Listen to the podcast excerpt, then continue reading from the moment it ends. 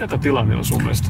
Niin, kyllähän se olisi mukavaa, kun pääsisi elämässä helpolla ja jos ajattelet vaikka suuria megatrendejä, niin miten tämmöinen yksilöllisyys ja nautintokeskeisyys ja hedonismi ja kaikki. Suomalaiset ei esimerkiksi tajua sitä, mitä tarkoittaa huoltovarmuus.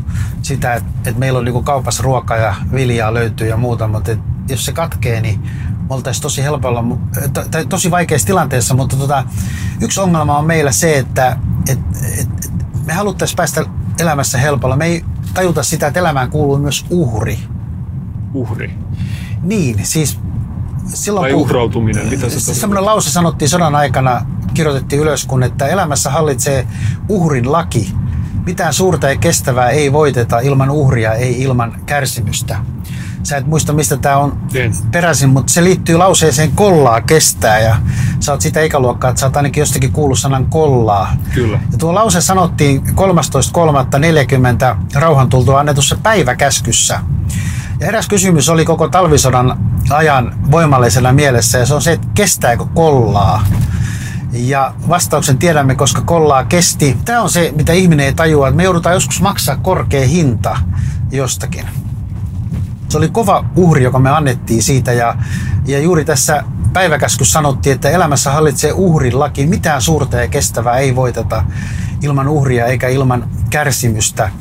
Ja, mutta nyt me tajutaan, että se ei ollut turhaa.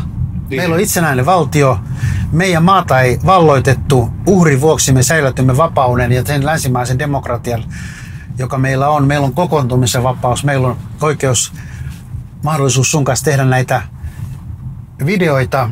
Meillä on uskonvapaus. Meillä on uskonvapaus. Ja nyt Salpa-linjasta, niin se oli Suomen talvisodan aikana Suomen itärajalle tehty semmoinen puolustuslinja, joka Mannerheimin käskystä aloitettiin ja, ja sen pituus oli 1200 kilometriä. Ja se oli semmoinen tyypillinen kantalinnoite, jossa huolehdittiin siitä, että tarvittaessa tähän pysähdytte. Tämmöinen Salpalinja ajatus niin opettaa meille monia asioita ja ensimmäinen on se, että tärkeää on tehdä työtä yhdessä meitä kaikkia tarvitaan nyt tällä hetkellä, kun on tämmöinen kriisi menossa. Se ei ole ainoastaan poliitikkojen ja johtajien, vaan meitä kaikkia tarvitaan. No mikä on meidän osuus? Niin. Se on hoitaa oma osuus. Mä muistan, kun mä olin rehtorina Savonlinnassa ja meillä oli sotaveteraanien joulujuhlat siellä ja kerran mun edessä istui semmonen mies, vanha mies ja, ja mä rupesin kyselemään siltä juttuja ja mä tajusin, että tämä on nyt yksi niistä Mannerheim ristiritareista, punkaharilainen mies. Ja se istui siinä mun edessä ja mä sitten koitin kysyä siltä, että, että tota, myöhemmin mä sain tietää, että se oli tuhannut 9 tai 11 tankkia. Tää, olisiko se ollut 19-vuotias kaveri. Ja mä sitten kysyin siltä ja sanoin, että annoin ymmärtää, että aika kova kaveri oli. Niin hän sanoi, muistan vieläkin, kun hän sanoi mulle, että ei, että me hoidettiin vain jokainen oma osuutemme.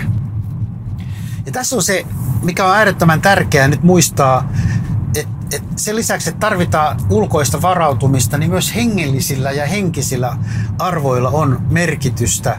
Ja tämä salpalinja oli tämmöinen henkinen selkäranka tässä puolustustaistelussa, vaikka sitä ei, ei käytetty.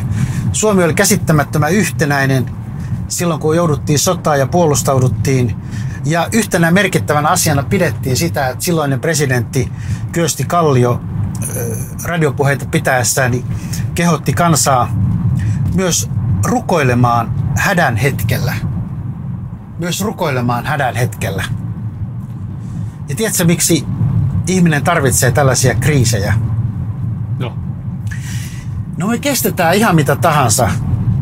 Yksityisinä ihmisinä, kristittyinä, seurakuntina, yhteisönä, valtiona. Me ke- kestetään ihan mitä tahansa mutta ei hy- yhtä asiaa me ei kestetä.